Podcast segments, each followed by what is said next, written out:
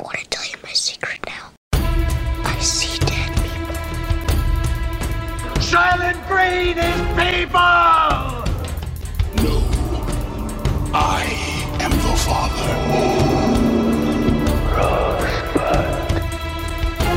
What's in the box? You maniac! You blew it up! Damn you all to hell! When you need mealtime inspiration, it's worth shopping Kroger, where you'll find over 30,000 mouthwatering choices that excite your inner foodie. And no matter what tasty choice you make, you'll enjoy our everyday low prices, plus extra ways to save, like digital coupons worth over $600 each week. You can also save up to $1 off per gallon at the pump with fuel points. More savings and more inspiring flavors make shopping Kroger worth it every time. Kroger, fresh for everyone. Fuel restrictions apply. Hi, I'm Dana Stevens, Slate's movie critic, and I'm back with another Slate spoiler special podcast. And this week we're going to be talking about Nope, the new sci fi horror epic film from director writer Jordan Peele. Joining me to talk about Nope today is Nadira Goffe, an editorial assistant at Slate. Also, uh, in particular, the production assistant for our show, the Slate Culture Gabfest. So, Nadira, we talk about culture almost every week, but very rarely on this side of the microphone. Yeah, I'm so excited to be here with you talking about this movie today. This movie gives us a lot to talk about and dig into. Before we get started spoiling, though, a thing that I like to do, since this is not a review podcast, is get out of the way up top. Just your general response thumbs up, thumbs down. Will you send your friends to see Nope? Uh, yeah, definitely. Two thumbs up. I will send all of my friends to see Nope. I, you know, don't think it's quite to the level as Get Out was, which is my favorite Peele film so far, but I definitely enjoyed this one. Yeah, I mean, I feel like I don't even need to send my friends because all my friends are going to flock to see Nope anyway. I feel like it's sort of right. one of the movie events of the summer. Uh, but I certainly would send them to see it because it offers so much to talk about. I will say, though, that I find myself both confused and slightly disappointed by this movie, maybe because my expectations were high. Uh, I want to hear a little bit before we get into it of what you think of, of Peele's big screen directing career so far in general. I mean, I think Get Out, we can all agree, was an incredibly splashy debut and kind of one of the most grabby directorial debuts in recent years. Then Us was received somewhat with a mixed reception, I think. You know, people yeah. thought that it was something of a come down or that it was too ambitious but didn't quite accomplish what it set out to do. I personally am a big fan of us, but I also do see the objections to us that it's so thematically ambitious that it never quite coheres into a movie. And I'm interested in asking you about that now because I also feel that way on an even grander scale about this movie. I feel like it sets out to do even more than us did and maybe accomplishes even less. Yeah, I, I think I feel exactly the same way. I 100% was obsessed with Get Out. I think I saw it in the theaters maybe three times. Uh, and then I also really enjoyed Us, but had the same sort of hesitations or reservations that you did about everything it was trying to achieve. And I think with this film, it seems to be, Nope just seems to be a much more straightforward film, except for the fact that it's not at all, in the sense that there are at least one other, you know, major storyline going on throughout the movie that I can't seem to fully understand how it relates to the sort of bigger story that we're being told. Um, and so I feel like I don't think his films are always that straightforward, but this film really made me wonder if I was missing something that the film was explicitly trying to tell me or hit me over the head with. So, since something has come up a few times already about movies that have uh, that take on a lot and don't necessarily uh, solve all of the mysteries that they raise which can be a great thing in a movie. Don't get me wrong i love some of the ambiguities in this movie and in us as well. Um, but since we're talking ambiguities let's start off with the very beginning of this movie which takes place in a time frame where we don't spend that much time. I mean i think you could say roughly that this movie has two tracks um, one that's a, a, flashback to the late 90s uh, and the entertainment industry and one that is seems to be in the present day on a horse ranch in southern california. So we'll spend most of our time on that horse ranch but can you kick us off first of all um, back in the 90s on the set of a mysterious sitcom starring a chimpanzee? Right. So when the film first starts uh, before you see anything kind of as a cold open really you hear what sounds like audio from an old uh, late 90s family sitcom uh, you know with the laughing track and everything But instead of actually seeing uh, a sitcom taking place, what you see is you see a chimpanzee on a television set in what appears to be, you know, clothing. So clearly a part, a costume. So clearly a part of the show, but covered in blood and a lifeless body in front of it. And it's clear, or we're made to assume at least, that the chimpanzee has attacked this body in front of it. But that's kind of all you see. And then you get the title card for the film, I believe, or it at least switches to the more recent part. And that small segment was so weird and so unexpected that some people in the theater actually laughed because they didn't really know what to make of it. Um, but it does surprisingly come back in the future, which I wasn't even expecting myself. Right. So all we know at the beginning is that at some point in the 90s, an ape went crazy on a sitcom and killed one of the other stars of the show, or at least one. It's kind of like a, a, some gory spectacle has just taken place on that set. And then, as you say, we cut to the present day and we locate ourselves in another weird setting with an unexplained phenomenon which is the death of this rancher, uh, Otis Haywood Sr., uh, from these objects that appear to be raining down from the sky. So we see these these two men on horseback. You know, they're wrangling their animals, sort of out in the middle of nowhere, and in what it will later be explained as um, something falling out of an airplane, the older yeah. of these two ranchers, the father, is hit by these objects, one of which turns out to be a coin that, in another really arresting and gory image, goes straight through his eye into his brain. So this is the um, the act of of grieving and the death that kicks off the narrative in the present day.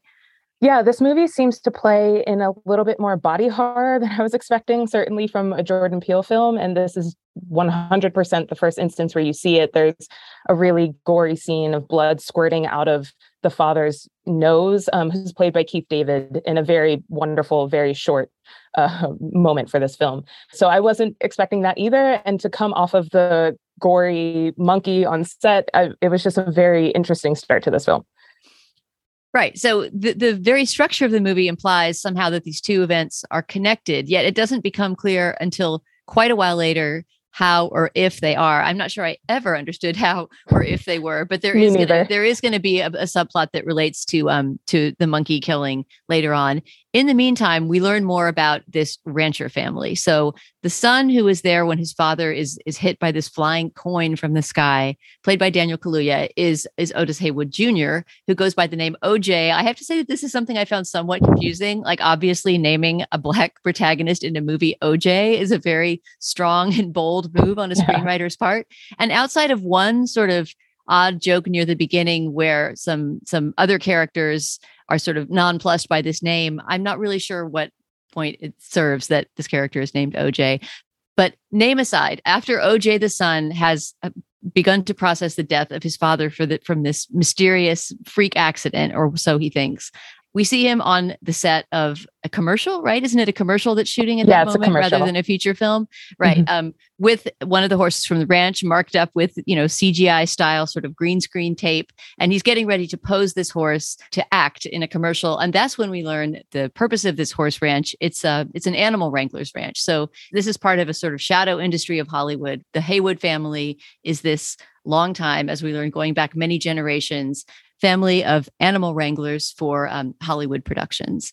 So that's when our major characters get introduced. OJ is handling the animal on set. His sister, who appears late to this filming scene, is a is a much bigger personality than him, right? Um, her name yeah. is Emerald M for short, played by Keke Palmer, really wonderfully, and uh, and she then launches into this speech about the Haywood family. I wonder if you could resume that speech for us. What what does she have to say to the uh, the folks on set? I can try as best as I can. There was a lot of history packed into what seemed like two sentences, but basically, Emerald draws this sort of correlation or connection between the very first motion picture, which was a two second clip of a black man on a horse.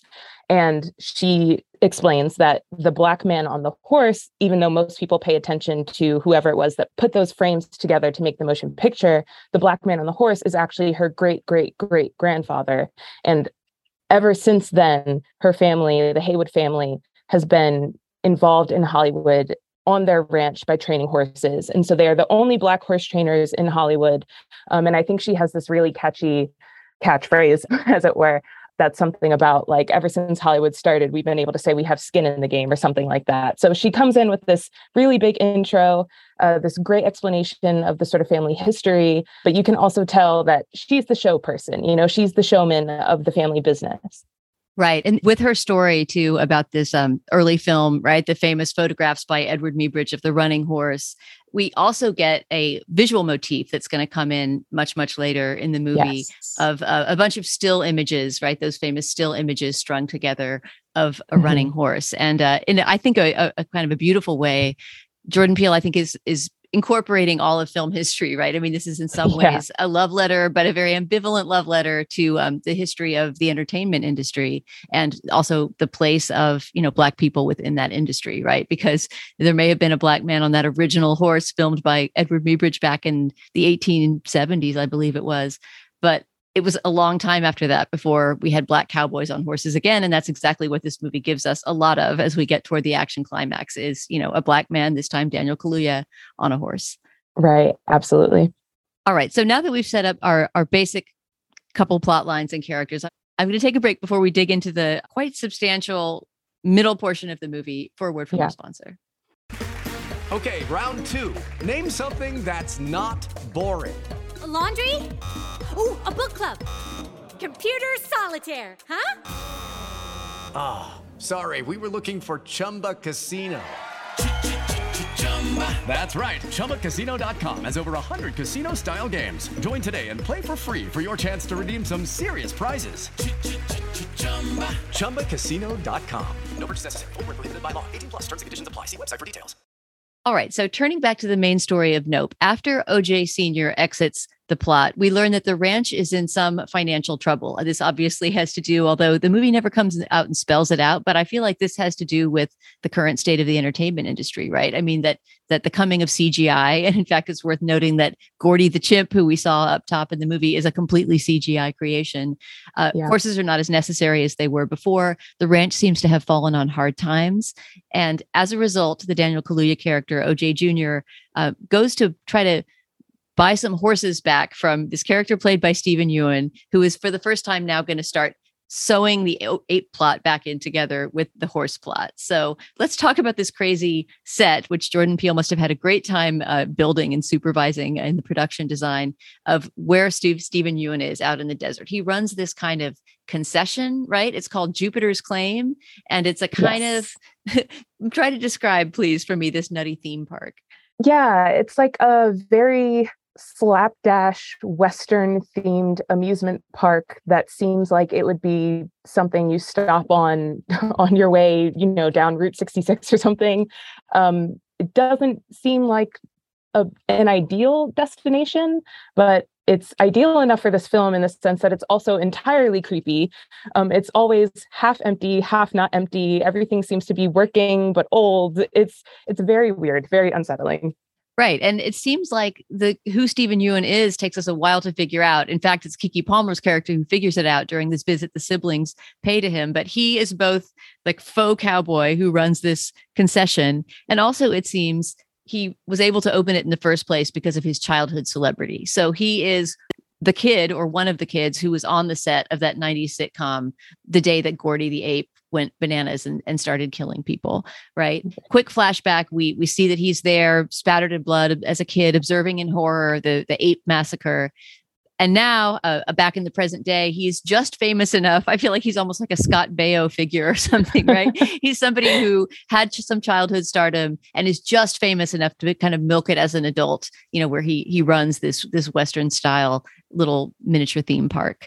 So this theme park, and this is all set up very quickly in that early sequence, has bought some horses in the past from the ranchers. And the reason the Haywood siblings have gone to this crazy theme park in the middle of nowhere is to sell one of their horses because the business is in trouble. And in the process of talking to Steven Yeun, they are allowed into this secret room, this closed off room where the story of Gordy the killer ape has been preserved and a lot of artifacts from that moment have been preserved. There's one artifact I want to note because it comes up later in the movie and I do not understand it. And this yeah. is one of the points that actually annoyed me in the movie because it is important to understand this. And it's a sneaker with a spot of blood on it, right? That that one of the characters, actors who was killed by the ape was wearing at the time. And um, as we'll see later on, when there's a flashback to that scene, there seems to be something kind of supernatural or enchanted yeah. about the sneaker. Yeah, it's standing upright in perfect position and also seems to have a sort of halo type glow around it. And I did not understand why either. But we yeah, can get it's to a, that. It's a gravity defying sneaker. So keep keep that in your notes for a future conversation.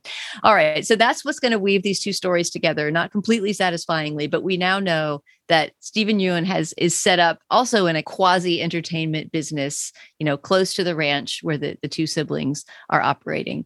And here we are, we're a good, I don't know, 10, 15 minutes into talking about this movie, and we haven't gotten to the UFO yet. No, so, we haven't. so, how does UFO enter the proceedings in the first place? So after this section, the film is then split up into other sections, or at least it has title cards before you know different parts of the film. The next section is called Ghost, or that's the title card that we see. The siblings go back to the ranch, both of them.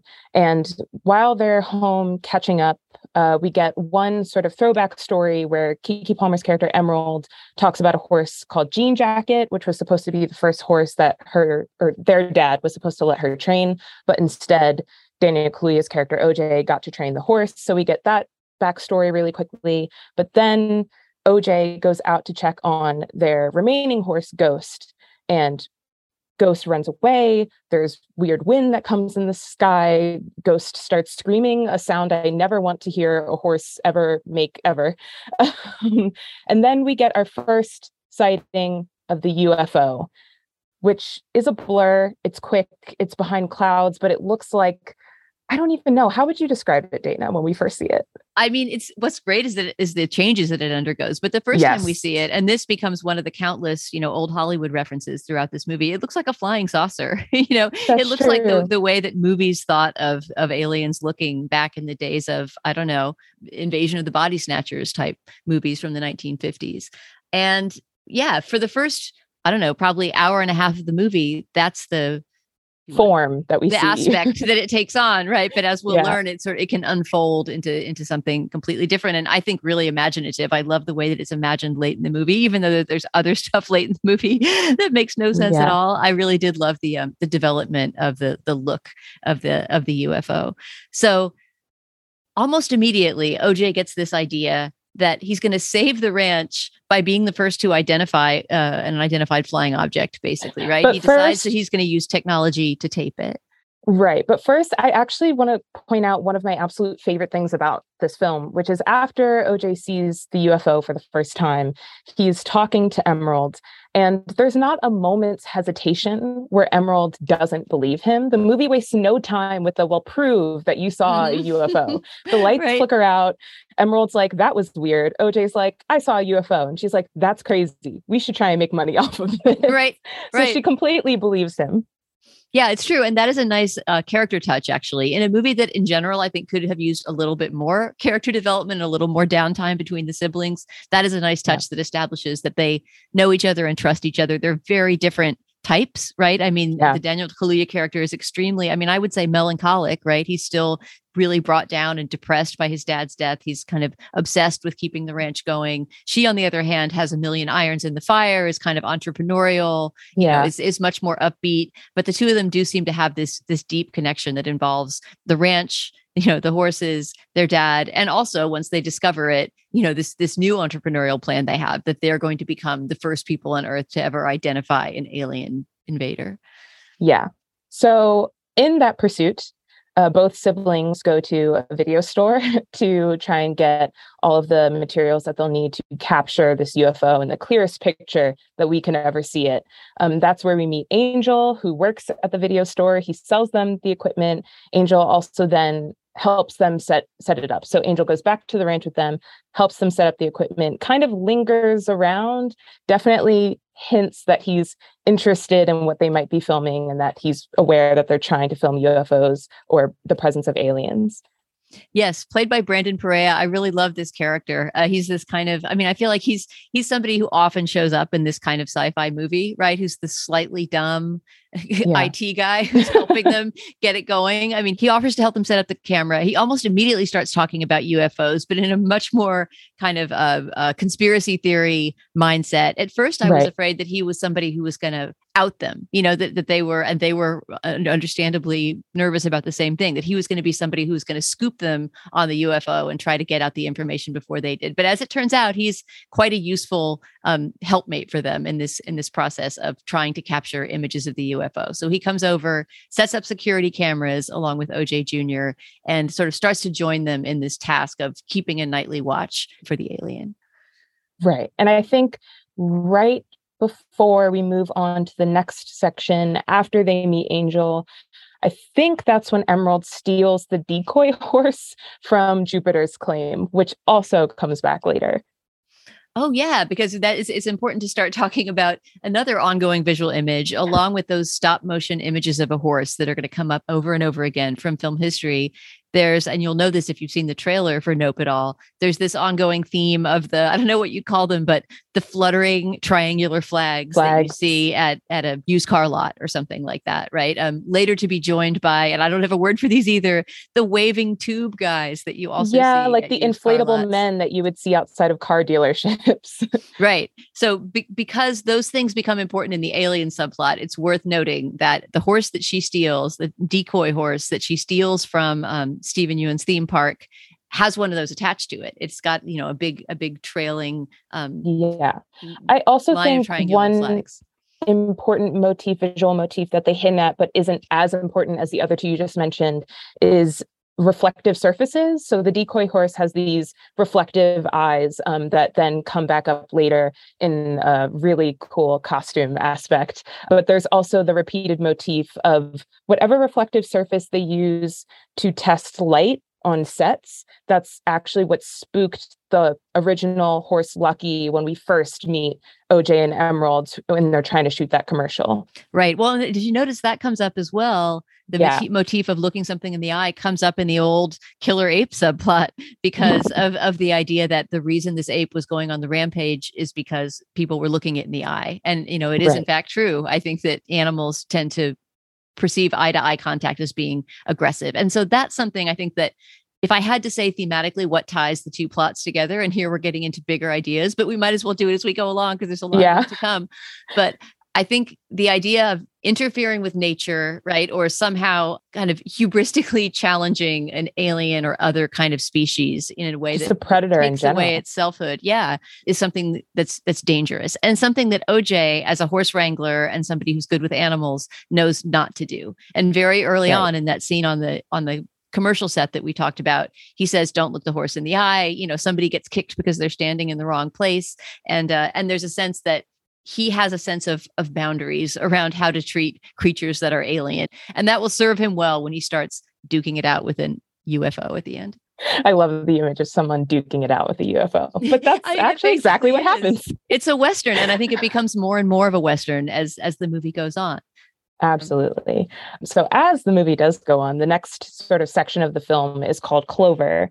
And so, as it stands, Emerald and OJ are at the ranch. They've got the camera set up. They're waiting for the UFO to come again. The lights flicker, the power goes out as it tends to do when the UFO approaches.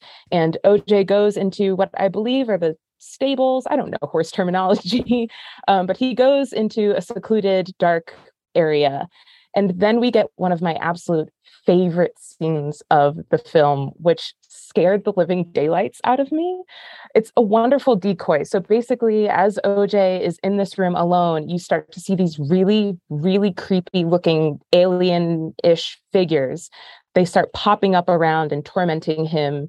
There's jump scares galore. It's terrifying. And it turns out that they're just Jupiter's kids from Jupiter's claim. Uh, they're just his kids who are basically retaliating for Emerald having stolen the decoy horse.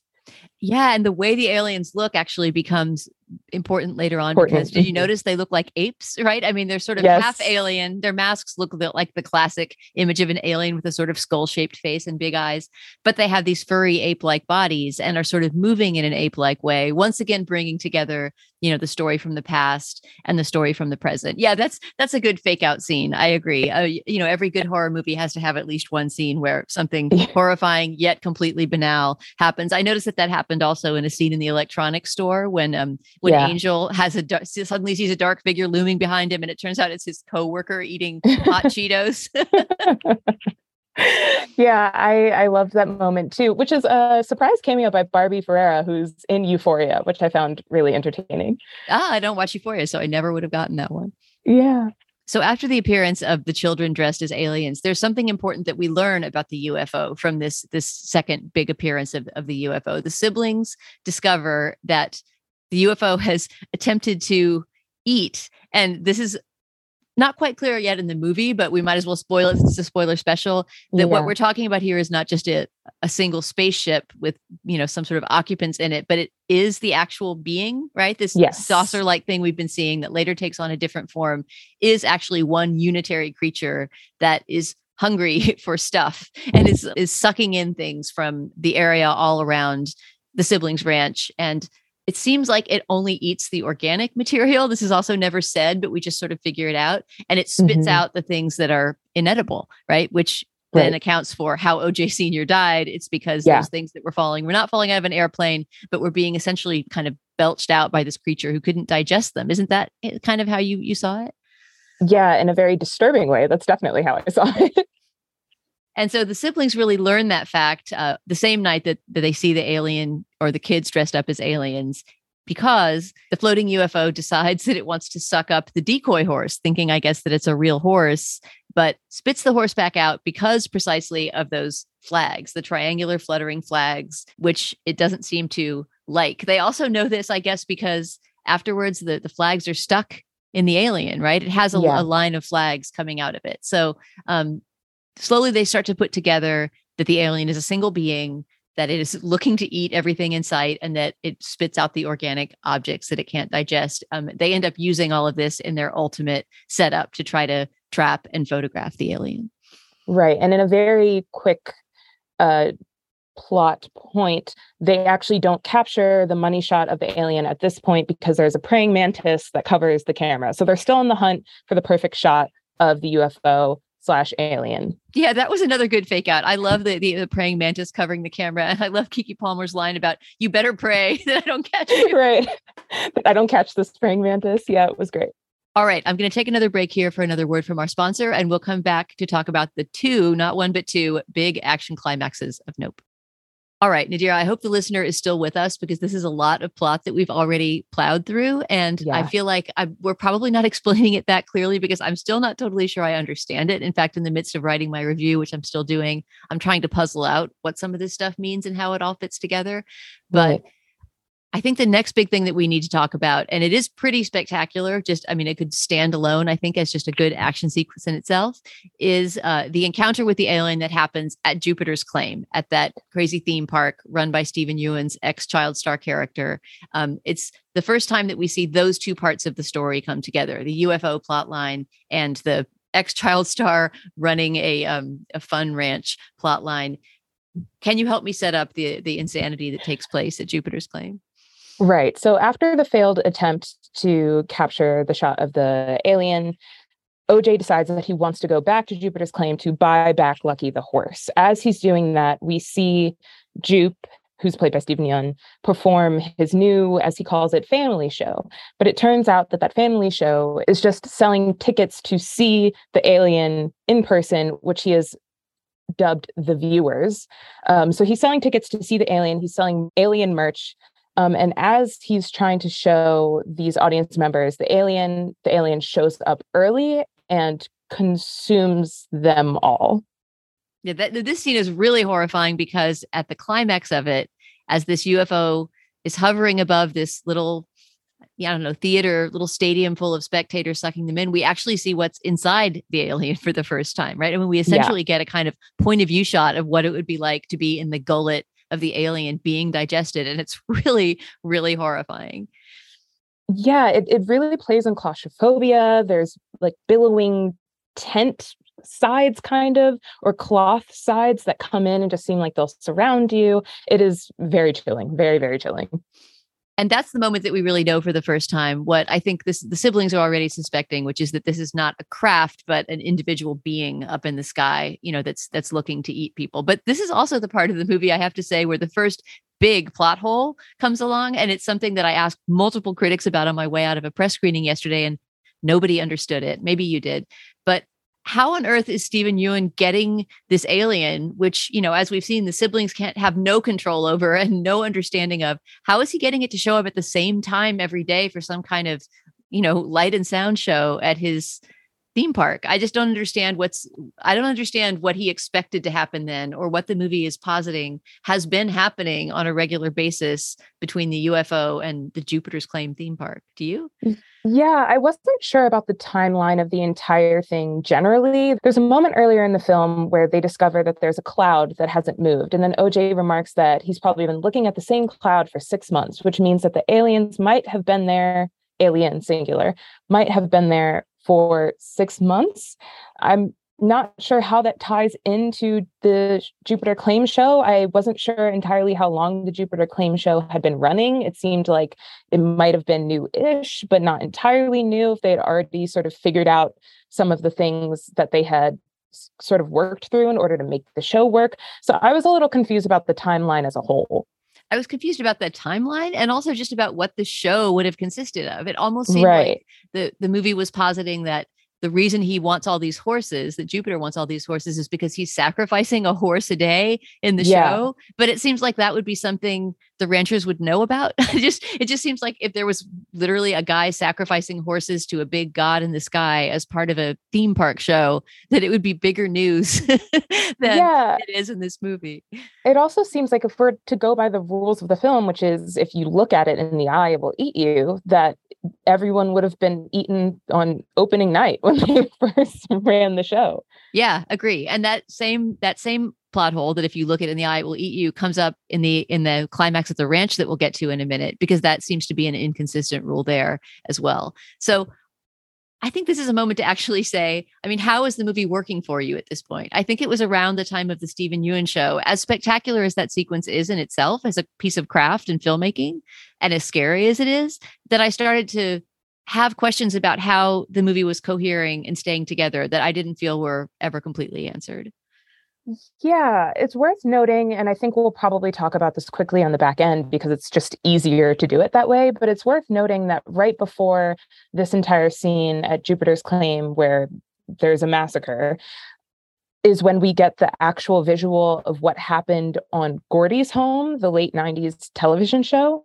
So this is all happening right after we get the very gory scene of Gordy, the monkey, killing people and I wasn't entirely sure what to make of that. And then it jumped sort of right into this. So I think I was just being taken on for the ride. You know, I, I, was sort of reserving all of my judgment for the end. Oh, yeah, me too. I was thinking, okay, now these things are going to come together. And maybe that's why I, I clock that moment in the movie as a moment that I started to be disappointed. It was only in retrospect mm. because they didn't really come together. Right, I right. I suppose that the reason that that flashback would be dropped in right there, the Gordy murder flashback, would be because it's about the Steven Yeun character's psychology, right? That he's yeah. almost trying to master the trauma of his past by recreating the spectacle night after night, which is a fascinating idea.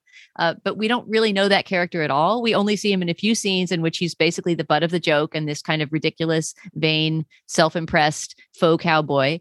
And so I'm not sure how revisiting a trauma from his past and then you know having him get sucked up into an alien and never be seen again how that resolves yeah, that story. It seemed very weird. I was also talking to some other critic friends about this and we all just decided that it seemed like Steven Yeun's character even though he's played extremely well by Steven himself it seems like the character just serves a purpose to attempt to tie the the lessons we're supposed to learn from the Gordy story to the lessons we're supposed to learn or the way we're supposed to apply them to the sort of present day story.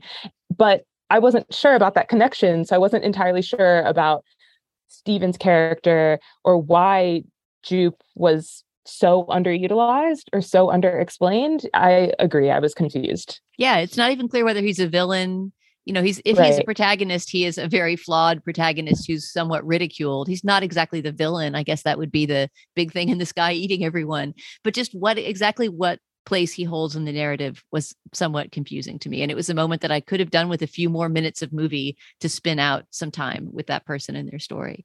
All right. Yeah. But we still have another even bigger action climax to get to. And this is where you see in the movie's last 20 minutes or so, you really see that Peele is making his first blockbuster, right? I mean, he yeah. really has a, a, huge budget this time and huge special effects and his imagination, which I think is his greatest gift as a filmmaker, you know, but more so than I think his storytelling craft at this point. He just has an absolutely wild and generous imagination. And I do love that about all of his movies. But that is on full display in this final uh, showdown among the folks at the ranch, the two siblings, and uh, Angel, the electronic store employee who's become their their ally in trying to capture the image, and also right. speaking of capturing the image, this filmmaker who gets brought into the story in the last half hour or so. His name is Antlers Holst. He appears to be a, a documentarian of a very dour kind of sort. I almost thought of Werner Herzog when they um they introduced his character, and you right. see him watching some some footage that he's editing together. He seems to be a documentarian who specializes in kind of grim spectacles about nature. And you see him watching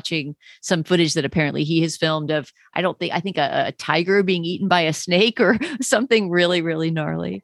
It's worth noting that if I'm not mistaken, that this is the director of the commercial that the whole film starts off with. And so earlier in the film, they call him, they say that they're trying to get an impossible shot. He declines, but once on the news, he sees that 40 people have died in a mysterious accident or have disappeared rather in a mysterious incident. Then he contacts OJ and Emerald again, and he teams up with them to try and capture the shot of this alien. Again, not once in this movie does anyone disbelieve them for a second, which I find to just be absolutely incredible. So they set up this whole plan to attempt to draw out the alien, which they have aptly named Jean Jacket, and they try and make it happen.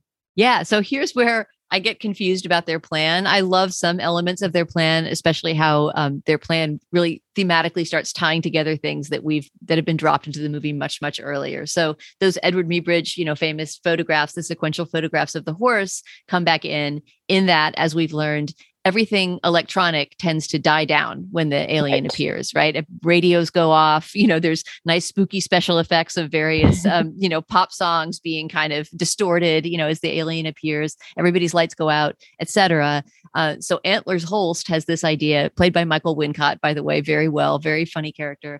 Antlers Holst decides that he's going to use an old school crank you know hand cranked film camera to capture the image since you don't need any electricity for it and then here's a moment when I really could have used more of a walkthrough of the plan, but using little Monopoly pieces, right, to represent yeah. themselves and a map with push pins, they proceed to map out this kind of um, geographic formation that they're going to assume in order to capture the image of the alien. And I got really confused about this plan. I guess we don't need to explain every element of it, but I'm not quite sure except for how visually stunning the um, the results are, why they had to lay out the territory in this way. But what they do is they get a bunch of the waving tube guys previously mentioned. They use yeah. car lot markers uh, in various rainbow colors, because those remind the alien of this fluttering flag that it didn't like to, to eat and couldn't digest. And they set them up as almost sort of uh, in a runway formation, which I assume what that is for is that when you're in that runway, you're more or less safe from the alien because it doesn't want to get near the tube guys. Is that the idea? I think that's part of the idea. I think the other part of the idea is that they are powered by electricity. And so you know when the alien is coming or when he's leaving if they're fluttering like they're supposed to or if they're just kind of lying down flat. And so it tells them both that the alien is approaching and where it's kind of positioned, but then also, I guess, would remind them of flags or bright colors. And so would kind of keep the alien away. Right. So they're trying to both lure the alien in with bait, which will be them and the horses, right. and to to some degree kind of stave it off with these waving tube guys. Um, so they set up this whole this whole area to do that. The filmmaker is up on the hill with a camera, along with the electronic store dude as his assistant. And then I think this is maybe the part I really didn't get. So, um, but but it's the part that invokes the kind of spaghetti western that makes this ending, even if you don't know what's going on, um, really exhilarating to watch. Is that we have the cowboy. We have Daniel Kaluuya on horseback who's getting ready to run through the runway of waving tube guys. The idea being that he's he's luring the alien, right? Yes, that he would lure the alien to a spot that would be apt for filming, I believe. But the siblings' plans are foiled by several things. The first of those things being that somebody appears in a completely mirrored helmet, going back to the theme of mirrors and reflectivity that's that's been going throughout the movie. Who at first, you know, you thought he might be an alien himself, or maybe he's a cop, or he's some kind of spy. But as it turns out, like so much in this movie, he is another hanger-on to the entertainment industry. It turns out right. to be a TMZ reporter on an e-bike who has heard about the strange goings on um, near this town, near this theme park, and has come to check out the situation himself. Yeah, it sort of plays into the film's whole deal with its commentary on the entertainment industry. Specifically, what was really chilling about this TMZ reporter is that even as he was lying down on the ground with most of his bones broken, he was still begging them to get the shot on camera or to use their camera or why aren't they filming this? And so it seemed to be at that point maybe hitting us a little over the head with uh, I guess the entertainment industry's need to devour everything for content or turn everything into content, especially for profitability. But that's a, a quick moment and then it swiftly moves on. Right. And as he as he deserves, the TMZ guy is soon sucked up by the alien himself. Right. Although there is a moment when, and this seems seems telling, that the Daniel Kaluuya character, I think, risks his life in order to try to help the uh, the TMZ reporter. Right. Um, yeah. And at this point now, the plan is really messed up because instead of just being bait who's who's out of the way, um, Daniel Kaluuya and his horse are just exposed to um, to the alien that's attempting to eat them. And here's where the alien, I believe this is around this time is, is when the alien starts to change form. And I wanted to talk yes. just a little bit about how it looks when it changes form, because that was a really cool and surprising moment to have late in the movie. And again, I think spoke to Jordan Peele's directorial imagination. Yeah. So the alien changes form from a flying saucer to, I don't even know how to describe it, a sort of animal built from billowing fabric. it's flying through the air. It looks like it could actually be a pretty insect, except it's terrifying and huge and is just billowing in the air, consuming everything underneath it. Right. It has this this floral or mushroom like kind of quality. It's yeah. kind of organic around the edges. It's that part is really beautifully done. And then in the center, sort of where the, the mouth or the eye or the face of the alien would be, is this is this great creation that is kind of a screen you know which again i mm. guess goes back to how this movie wants to to be a critique of watching you know of viewing. In fact at one point i think angel says let's call this creature the viewer you know? Right. Um, he's sort of hypothetically naming it the viewer. Um, and at that moment it, it kind of turns into this series of screens that keep kind of renewing themselves. And it seems like what these screens are doing, and they're surrounded by actually sort of little other fluttering bits that look like flags. And right. it seems as if the screen is almost inviting you to look at it, which of course is exactly what you shouldn't do because then it will suck you up and eat you. And there's this kind of contest between the um, the person down on the ground and you know these series of screens that are opening and opening um, up in the sky. It's really sensational looking. Once again, I'm not entirely sure what it yeah, means, um, me but neither. but it's but it's a beautiful climax uh, just visually and then there's a bunch of stuff happening on the ground that I again just found completely confusing. But there's a kind of a standoff, right? I would say that the kind of emotional and maybe action climax of the movie too is this standoff that occurs after the alien starts to reveal its true form because Emerald Keke Palmer has decided to um to disobey the plan. She was supposed to be, you know, essentially operating walkie-talkies and and and staying out of the fray. But because her brother is in danger, she goes down there, grabs the TMZ guy's bike, um, where she can't get to start at first. And there's this very Western standoff moment. It's like something from a Sergio Leone movie. I think even the music on the soundtrack evokes that kind of, you know, um, that that kind of old spaghetti Western music. And the two siblings are some distance apart on the road, you know, lined by the waving tube guys. The um, in between them is this huge hovering insane alien, like revealing the screens, etc. And I didn't quite understand what that standoff was. Was that both of the siblings wait hoping to sacrifice themselves for the other sibling and why did the standoff end at the moment it did? Uh, do you know the moment i'm talking about it? Were, uh, were you equally confused? Yeah I, I i think so. Um i mean it's worth noting very quickly that at this point angel is up on some hill entangled in barbed wire and the director antlers um, in Pursuit of the Perfect Shot, they actually did successfully get some film earlier, but in Pursuit of the of the perfect shot, he thinks the light would be better elsewhere, and so he tries to get more footage, but then just gets sucked up by the alien and taking yeah, the footage hubris. with them pure Right. hubris and that's a perfect Right. ending for his character right because he's he's Absolutely. so he's so egotistically obsessed with being the person who films the alien that he winds up sacrificing himself to the alien and sacrificing all the footage that he shot as well Exactly. So this brings the alien back in full form, and it's kind of upset now. And so, as you say, uh, Emerald and OJ attempt to get away from it, but they do have this sort of standoff moment. And I just assumed that it was OJ, you know, standing firm in his decision to sacrifice himself for his sister, but Emerald sort of still in the moment trying to make peace with that. That's kind of how I read it, as her saying a sort of goodbye in a look, but I wasn't entirely sure either. It's definitely up to interpretation. right and that moment is emotionally really powerful but logically i'm not sure it makes complete sense because both of them could have escaped more easily at that moment and nobody Right. would have had to sacrifice themselves if they had not spent so long staring at each other in the standoff.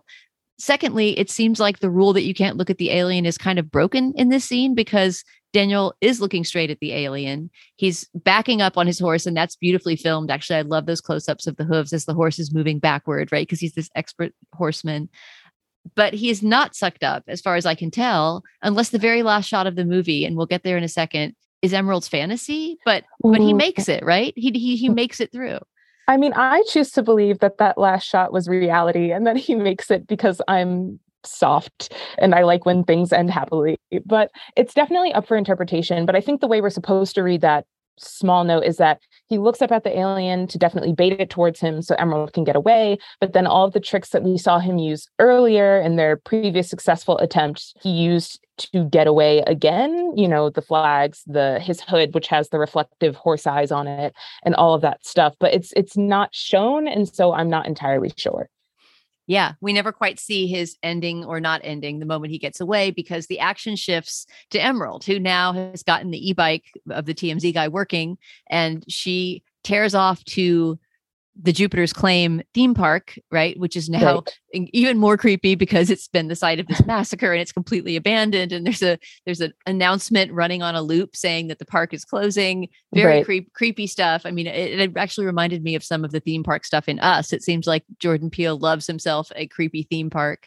And then the photographic plot finds its climax in a way that's very satisfying, I think, which is that this thing at the Jupiter's Claim theme park that we saw earlier, sort of hand cranked machine for capturing tourist photographs where you can look into a well and then inside the wishing well is a machine that takes your picture. She manages to position herself there and wait for the alien to fly right overhead where she can photograph it. And then the way she dispatches the alien, uh, which is another critic pointed out, is sort of a quote from Jaws in a crazy way, is is very satisfying. Do you want to describe how she finally does the alien in? Right. So when she's at Jupiter's claim, there's a big like cartoon inflatable of Jupiter himself that has a whole bunch of flags attached to it. So she releases that big inflatable Jupiter with the flags attached to it. The the alien sees it, it tries to eat it, but of course, the inflatable man pops in the air and thus explodes the alien. But it drifts over the well camera so precisely that she can get that last photo. Right. And that last photo comes out on a plate that looks almost like a tintype or something, an old fashioned Yeah. photograph, bringing back in the very first images of the movie of that, you know, that running horse uh, from the, the 19th century. So thematically and visually, it all comes together really beautifully. Plot wise, I'm not sure that it ever completely coheres, but there's still a real satisfaction, of course, to the moment when she explodes the alien. And then, as we said, there's this from a Western again image of a man on horseback that appears, right? As the cops are arriving and the paparazzi are arriving to cover this, you know, whatever crazy alien event has just happened. She also sees perfectly framed in the gate of the Jupiter's Claim Park her brother on horseback. And again, I was talking with people coming out after the screening about whether this image, which you see in a kind of a misty, hazy light, is something that she really sees or just her memory and imagination of her brother's heroism. And I, like you, want to believe that he made it, although Yeah. it ends up leaving a lot of holes in rules that the movie itself has established. Right. I was surprised it even showed us that last scene. I thought the last shot was going to just be Keke Palmer smiling to the camera and us not necessarily knowing what she's looking at. But I choose to believe that he definitely survived. They they were so ingenious. Their plot was was so well thought out, even if not entirely sensical. that of course I want him to make it, but I feel like this is a movie that I walked out in a way kind of fist pumping and then in a way just head scratching. Like fist pumping with one hand and head scratching with the other which is not the most satisfying posture to end a movie in. Yeah.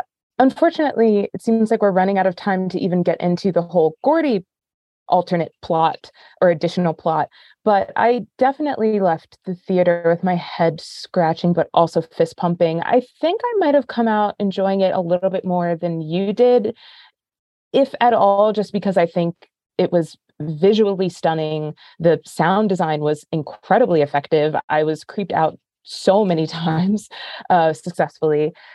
But I agree. I mean, I think the plot definitely had some holes and definitely left me a little confused. But I do think that for the most part, it seemed to be the sort of most straightforward thing that Jordan Peele has done in terms of there's a monster, people make a plan, they try and kill the monster or whatever it is. Whereas before it's his films are a lot more convoluted. But I definitely came away enjoying it. I was confused and I'll probably be talking about it a lot, but I think that I overall enjoyed it more than I was confused. I mean, it seems like the kind of movie that would definitely benefit from a second viewing. I'm not sure that would close up all these holes, but it might help right see how the the two stories tie together. I also think it's it's it's really born for the internet and generating fan theories and i think there's going to yeah. be a lot of conversation about this movie even though it may not be his most popular or successful movie it's not as nowhere near as kind of compact and audience pleasing as get out was and uh i actually think it's his his least um uh i don't know understandable movie and i know people thought that us had a very hef- hefty plot structure that it wasn't always well um, incorporated in terms of making sense. I think this movie goes even further down that road. And I at once really respect him for making such an unusual and original and strange movie that's so thoroughly itself. But also just just wish there had been a little bit more scaffolding for us to hold on to. And it's rare that I say this as a film person rather than a TV person, but I almost feel like this felt more like a 10 episode season of television compacted into slightly over two hours. Yeah, I would definitely agree with that. I think it's a lot easier to stomach or understand or digest if you sort of treat parts of the film as separate. But the moment that I remember that they're actually part of the same film and try to make sense of that, it sort of all unravels. So I 100% agree. But I do think that I really appreciated the commentary on the entertainment industry as you know overt as it could have been at times during the film i also was a little bit confused about what the film was trying to say about human relationship to predators and animals and animal cruelty and um, just how predators react and act. I wasn't sure what exactly it was trying to say about that, but I'll probably just keep thinking about it and see if I can come up with something. But overall, I still really enjoyed it. Yeah, I mean, I, I I appreciated the big ideas, and I definitely definitely want to see it again, and would send people to see it, especially if they're just Jordan Peele fans and curious to see what he's up to next. It doesn't have to dot every I and cross every T to be worth watching and worth talking about. All right. Well, Nadira, thanks for helping me puzzle this through. I actually may incorporate some of this into the review that I'm still writing because you're helping me understand this um, this big monster of a movie that requires a lot of grappling. So, um, thanks a lot for coming in. Of course. Thanks for having me. Our producer today was Christy Taiwo Makanjola. The vice president of Slate Audio is Alicia Montgomery. For Nadir Goffe, I'm Dana Stevens. Thanks so much for joining us for this Slate spoiler special, and we'll talk to you again soon.